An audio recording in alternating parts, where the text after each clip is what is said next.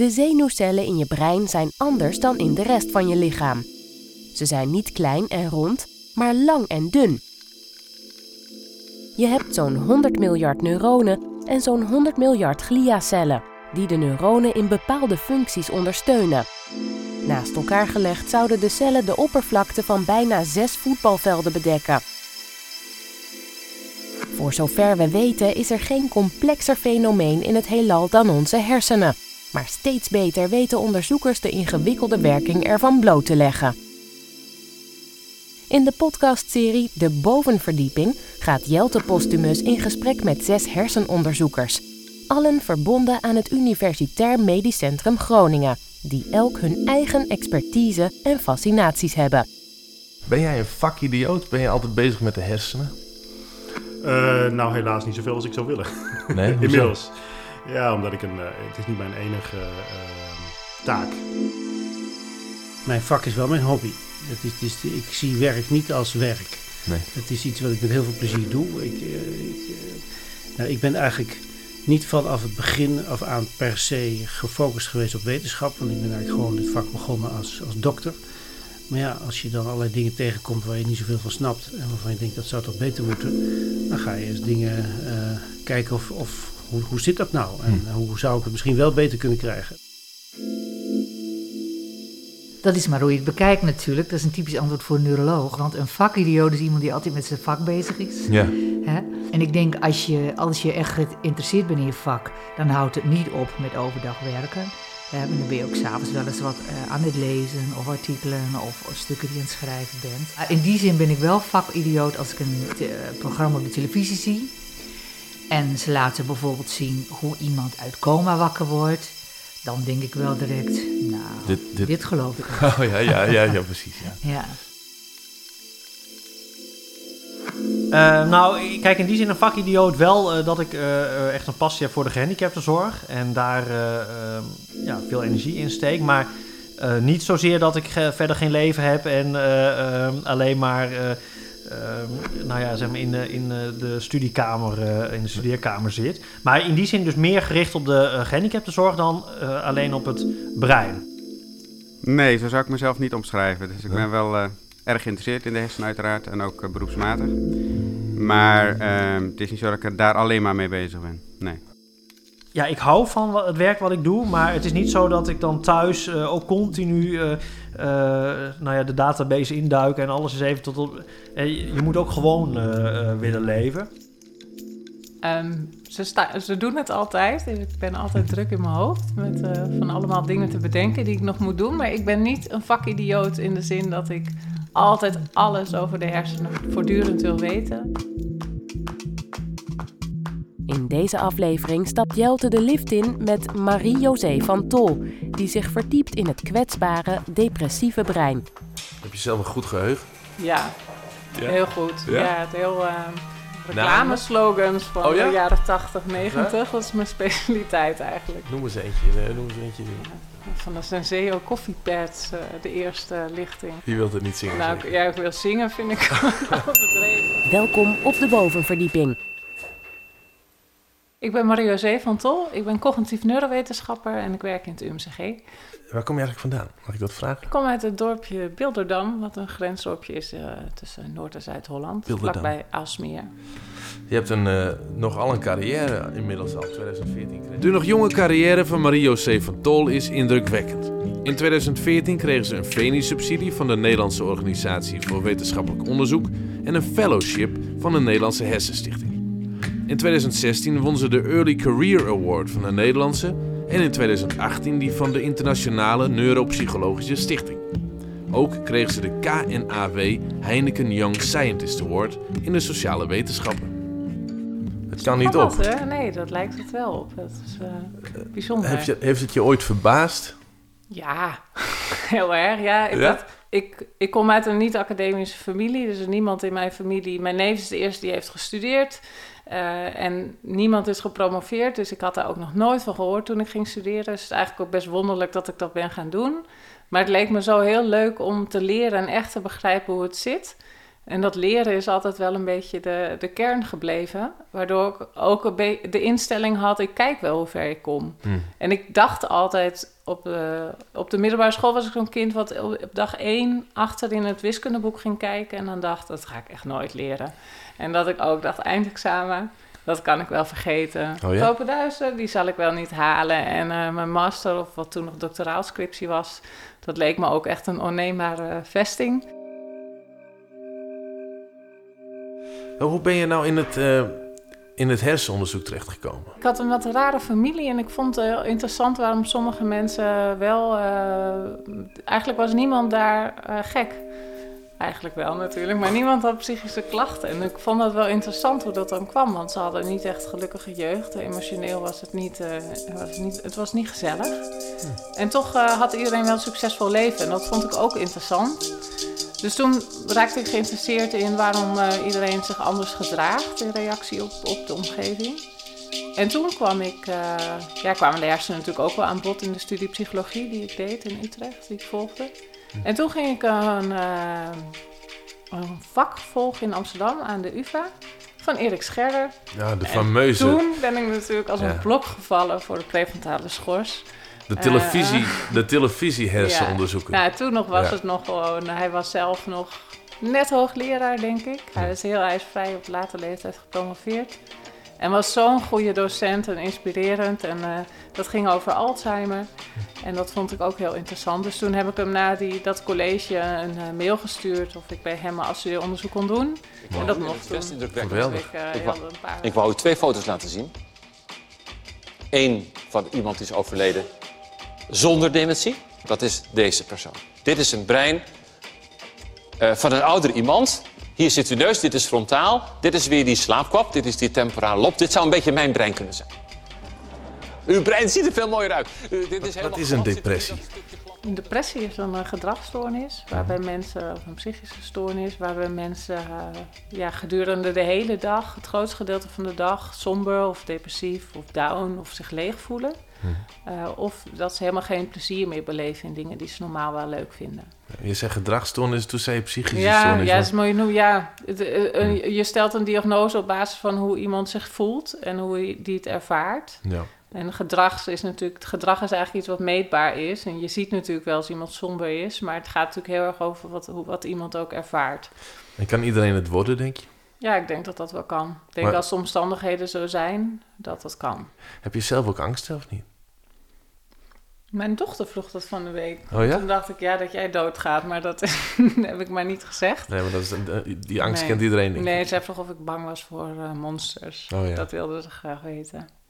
Maar geen vliegangst. Nee, heb ik niet. Nee, ja, bang dat ik, eh, dat ik ergens niet echt welkom ben of afgewezen word. Dat is denk ik meer er wel een angst. Of een, soms een, een licht gebrek aan vertrouwen, waardoor ik wel eens wat eh, sociaal angstig kan zijn. Maar niet in mate dat ik, dat ik mijn, gedrag aanpas. En depressief? Nee, heb ik ook eh, weinig. Last van. ja.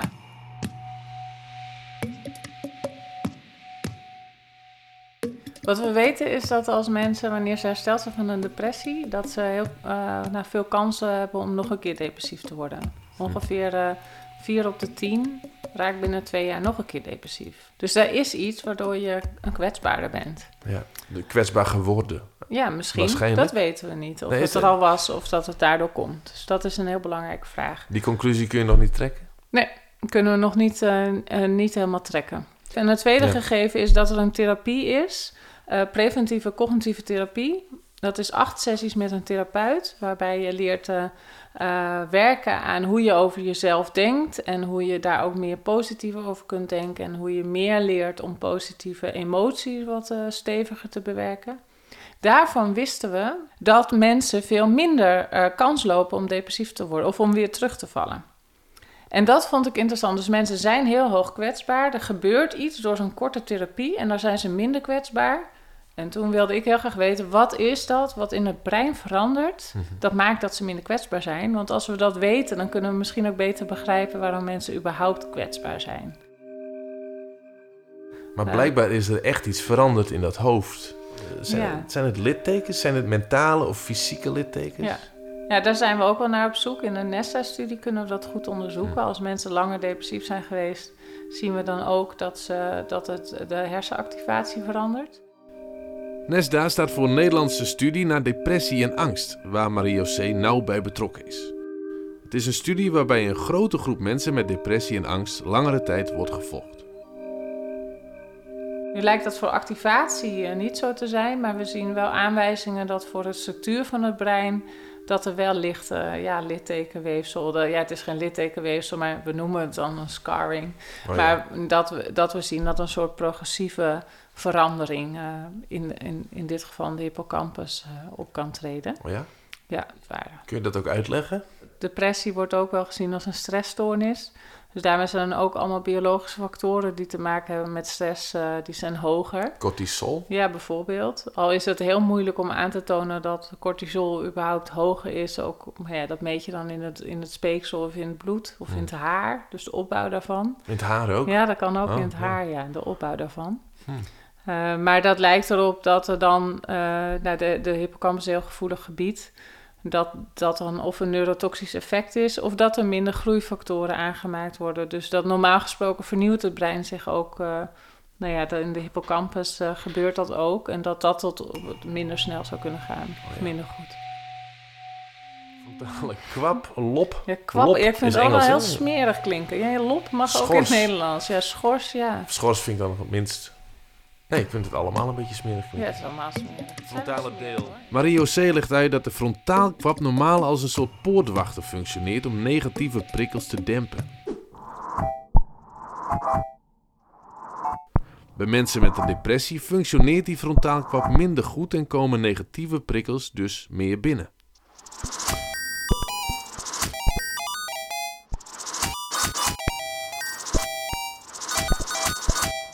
Heb Ja. je dat goed begrepen? Ja, dat is wel de, de gedachte van waar we ons onderzoek doen. Dus er komt een prikkel binnen van buiten. En je moet dan altijd beslissen: is dit de moeite waard om verder aandacht aan te besteden? Want je kunt niet altijd op alles reageren. Want dan, Nee. dat gaat niet. Je moet een selectie maken om, om te kunnen functioneren. We denken dat mensen, bij mensen met een depressie die poortwachtersfunctie iets anders is. Dus dat meer negatieve signalen ook eh, de moeite waard gevonden worden om verder verwerkt te worden. Of überhaupt meer prikkels. Eh, dat En zou, dus ook dat zou ook kunnen, dat überhaupt de, de prikkelverwerking eh, groter is. Maar het is wel zo dat het niet zo is dat mensen ook de, de positieve dingen... die er natuurlijk ook wel minder kunnen zijn als je depressief bent... maar het lijkt er wel op dat mensen positieve dingen minder snel en sterk verwerken. En zie je depressie dan ook meer bij mensen die wat ze noemen hoogsensitief zijn? Of mensen die ADHD hebben? Ja, dat, dat komt heel vaak samen voor. Hoogsensitiviteit weten we eigenlijk nog heel weinig, vo- eh, we- weinig van. Maar ik heb wel gezien in de onderzoeksgroep die wij eh, ja, gevolgd hebben... dat veel, veel mensen zich daarin herkenden. Dus dat ze prikkelgevoelig zijn, dat Ja. ze snel emotioneel zijn... Dat het, zich, dat het snel te veel is. En je kunt je voorstellen, als je dan voortdurend moet filteren... dat dat en heel vermoeiend is... maar ook dat er dan dus wel meer negatiefs door kan komen. Ja. En het idee zou zijn dat die frontale schors dus heel belangrijk is om die prikkels eigenlijk of te dempen of de intensiteit van de emotionele ervaring wat bij te sturen. Eh, je zegt ook dat emotionele informatie wordt anders verwerkt Ja. bij mensen die eh, depressief zijn geweest Ja. of depressief zijn. Kun je dat ook uitleggen? Ja, Het is wel, vind ik zo vaag. Hoe, ja, het is ook, ja. En het is ook niet zo dat we bij iedereen weten hoe dat precies gaat. Het is ook niet dat als we iemand in een scanner leggen en we, we laten een plaatje zien of een geluidsfragment, dat je die informatie door het brein ziet wandelen. Nee. Van, oh, nu gaat het eerst even Nee. langs de amygdala en dan, oh, dan doet het de Ja, frontale schors aan en dan eh, Ja. gaat het nog even Zo'n de- routekaart, nee. Precies, dat Maar- zou Want mooi jullie, zijn. jullie laten inderdaad eh, ook bij die test eh, s- plaatjes zien van droevige gebeurtenissen Ja. of verdrietige mensen. Of, Ja, en dan vragen we mensen daar of gewoon naar te kijken of Ja. te proberen om wat ze in die plaatjes zien een andere betekenis te geven. Dus dat ze met een verbale, dus met woorden proberen een andere te- betekenis te geven aan wat ze zien. Hmm, ben ik wel benieuwd eigenlijk. Wat, wat, wat, wat voor soort afbeeldingen zie je? Ja, er zijn verschrikkelijke plaatjes soms van Ja? een kind eh, in een couveuse met allemaal slangetjes eraan. Ja, ja. Of iemand waar je duidelijk denkt het kan op een sterfbed zijn. Of iemand die bedreigd wordt en eh, onder schot gehouden wordt. Ja, en dan zijn moeten ze een andere betekenis aan Ja, geven. Dus dat kind bijvoorbeeld, oké, je, je ziet een kind liggen. Ja. En je zou kunnen zeggen dat kind ligt op sterven. Maar misschien moet je- zou het goed zijn om te zeggen dat kind heeft kans om te overleven. Ja, je zou kunnen denken, nou ze waren er op tijd bij en de waarden zijn nu goed. Het ligt op tijd aan de monitor en eh, Ja. eh, later is het allemaal goed gekomen. En als iemand onder Ja. schot genomen wordt, eh, dan kun Kan je... ze- ja, kun je ook denken, nou, ze kwamen erachter dat ze de verkeerde hadden en is op tijd wegge- weggekomen. Dus er zijn nog wel dingen die je anders kunt denken om die emotie te beïnvloeden. En werkt die cognitieve therapie eigenlijk vergelijkbaar? Zou je kunnen zeggen dat het een manier is om de interpretatie van je gedachten, waarbij je misschien zelf denkt, ik ben waardeloos, ik kan niks, dat je dat leert te bedenken. eh, ik ben misschien niet perfect, maar ik, ik alles, nou, het meeste wat ik doe is van waarde. Als je dat als een soort basis, bijna mantra of manier waarop je over jezelf denkt, dan eh, sta je ook toe dat je wel eens fouten maakt. En dan, dan komt niet steeds die kern van je bent waardeloos, die wordt niet steeds geactiveerd. Oké, dus mensen die gaan... eh, jullie scannen de, de, hersenen. Voor het onderzoek gingen mensen door de scanner. Deden vervolgens acht cognitieve therapiesessies... waarbij de nadruk lag op het herinterpreteren van negatieve gedachten... en daarna werd hun brein opnieuw gescand. Maar wat Ja. zag je? Ja, wat we, wat we zien is dat eh, mensen over tijd de frontale schors toch wel anders gaan gebruiken. Dus dat ze daar eigenlijk makkelijker, ook wanneer ze niet bewust hun gedachten bij moeten sturen, al die frontale schors inzetten. Ehm, dus het, het leek eigenlijk wat natuurlijker te worden om ook zonder dat je eh, heel erg hard je best doet, eh, eh, toch al wat, wat controle uit te oefenen. Ja. Hadden ze Ja. allemaal dezelfde therapeut? Nee, niet. Niet. Nee, want in totaal hebben in de studie hebben we 50 mensen therapie gekregen, dus dat gaat ook niet. Nee. Maar we hebben veel. wel steeds bij al die mensen de bandjes van de therapie eh, geluisterd, waarin geen eh, namen of zo genoemd werden. Waarin we wel in het studieteam hebben kunnen kijken, werd de therapie wel op dezelfde manier uitgevoerd? Dan gingen mensen niet bijvoorbeeld ineens mindfulness mediteren of zo. Ja. Er zijn natuurlijk meer dingen die werken, maar wij wilden we hiervan weten, Ja, natuurlijk. hoe werkt deze therapie? Ja, want ik kan me best voorstellen dat eh, je moet ook een klik hebben met je therapeut. Ja, zeker is dat een heel belangrijke eh, factor. Is meest een soort de meest a-specifieke factor waarom blijkt dat, dat therapie, maakt niet uit wat, werkt. Ja. Ik denk dat dat heel belangrijk is, dat het feit dat er enige erkenning is voor wat je ervaart al maakt, dat je er beter over kunt praten en dat er misschien ook wat verwerking kan gebeuren. Eh, maar het is niet zo dat therapie geen zin heeft als je geen klik hebt met je therapeut. Want die klik kan ook heel functioneel zijn. Sommige Ja. mensen het kan natuurlijk ook een soort afweer zijn. Of dat je, dat je het eigenlijk niet toe wil laten. Dus dat je dan die persoon niet moet. Maar als je dan toch wel braaf ja, huiswerk doet. Of je gaat goed over nadenken. Dan, dan zou die therapeut niet zo'n rol moeten spelen. Nu ben ik natuurlijk als eh, podcastmaker wel benieuwd of je die tests die je hebt gedaan met die droevige, eh, eh, de droevige beelden, de verdrietige beelden, of je dat ook met muziek zou kunnen doen of met geluid. Ja. Denk je? Ja, zeker. Er wordt wel, dat, dat noemen we dan stemmingsinductie. Dan worden stukken van Brahms of zo eh, ge- getoond. eh, waarbij mensen op die manier dan somber raken. En dan kun je natuurlijk ook wel vragen om, om, die, eh, om die stemming proberen met gedachten bij te sturen.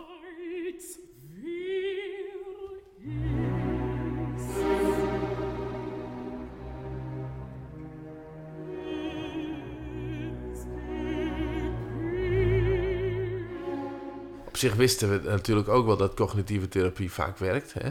Nee, dat, Maar dat was wel- compleet duidelijk. Maar nu is het ja. dus ook duidelijk. ja, dat maar nu is het duidelijk dus dat het daar zit. Dat daar, jij kan het bijna aanwijzen. Nou, is dat, dat nieuw? is, denk ik nieuw? niet het enige. Dit is natuurlijk waar we naar op zoek zijn gegaan. Van als we nou Wat dit, is nou nieuw dan aan dit onderzoek? Wat er nieuw is, dat we überhaupt weten wat er verandert in het brein. Ja, dus precies, dat is dat bedoel ik zeker ook, nieuw. ik ook. Ja, Ja, ja, Maar er gebeurt natuurlijk, op, wat ik net al zei, het, het brein is hoe het reageert.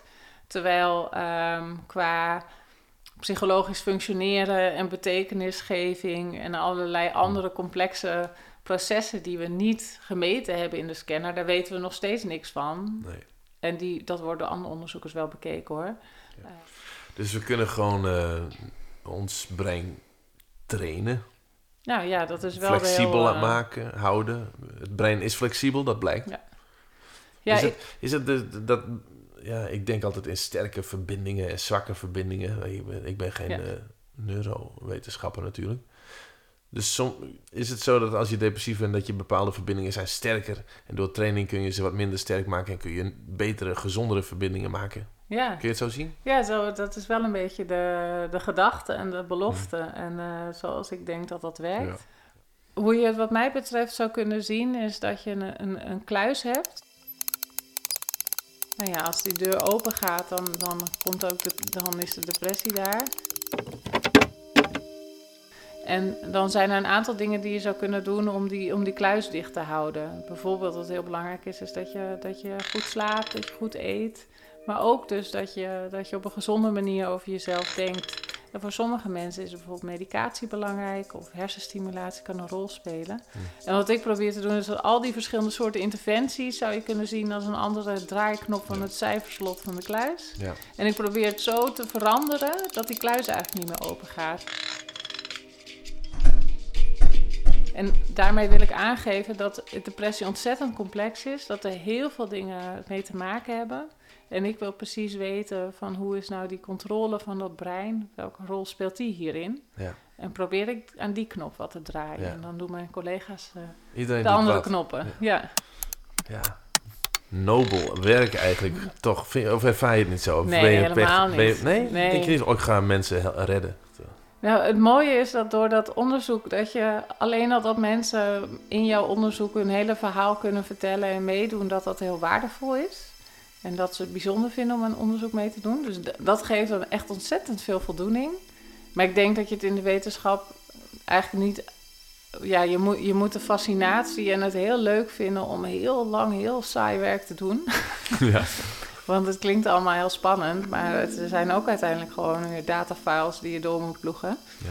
En je moet daar de motivatie voor hebben eh, om die vraag op te lossen. En, het, en het, de kern van de wetenschap is de vraag en die beantwoorden en dat op de best mogelijke manier doen. Ik dank je in ieder geval eh, Ja. hartelijk voor dit gesprek. Ja, heel graag gedaan. Fijn dat je hier eh, wou Ik komen. vond het heel leuk. Ja, ik dank vond het je. heel leuk. Je bent nieuwsgierig nu, Ja, hè? ik ben nieuwsgierig. Ja, ja Ga trouwens, zitten. eh, zijn nieuwe koffiemachine gaf veel gehoor. Jammer, maar hij had er nog geen koffie voor. Haar nieuwe koffie was een schot in de roos. Maar zonder, Maar zonder machine toekomstloos. ze ontmoeten elkaar, het werd een happy end. Senseo Crema die zijn gelijk niet kent. Senseo Crema is puur zacht en vers per kop. Het is liefde met een crema laagje erop. Oh ja, liefde Ja. met een crema maken. Ja. Goed, ja. Ja, dat Nee, soort dit- dingen, nee, daar zit mijn hoofd vol mee. Je hebt het bewezen. Ja, oh nou, wat- wat een druk gedoe in je hoofd, zeg. Zeker. Als je alle reclames van de jaren negentig... De bovenverdieping kwam mede tot stand dankzij het Mediafonds van de provincie Groningen.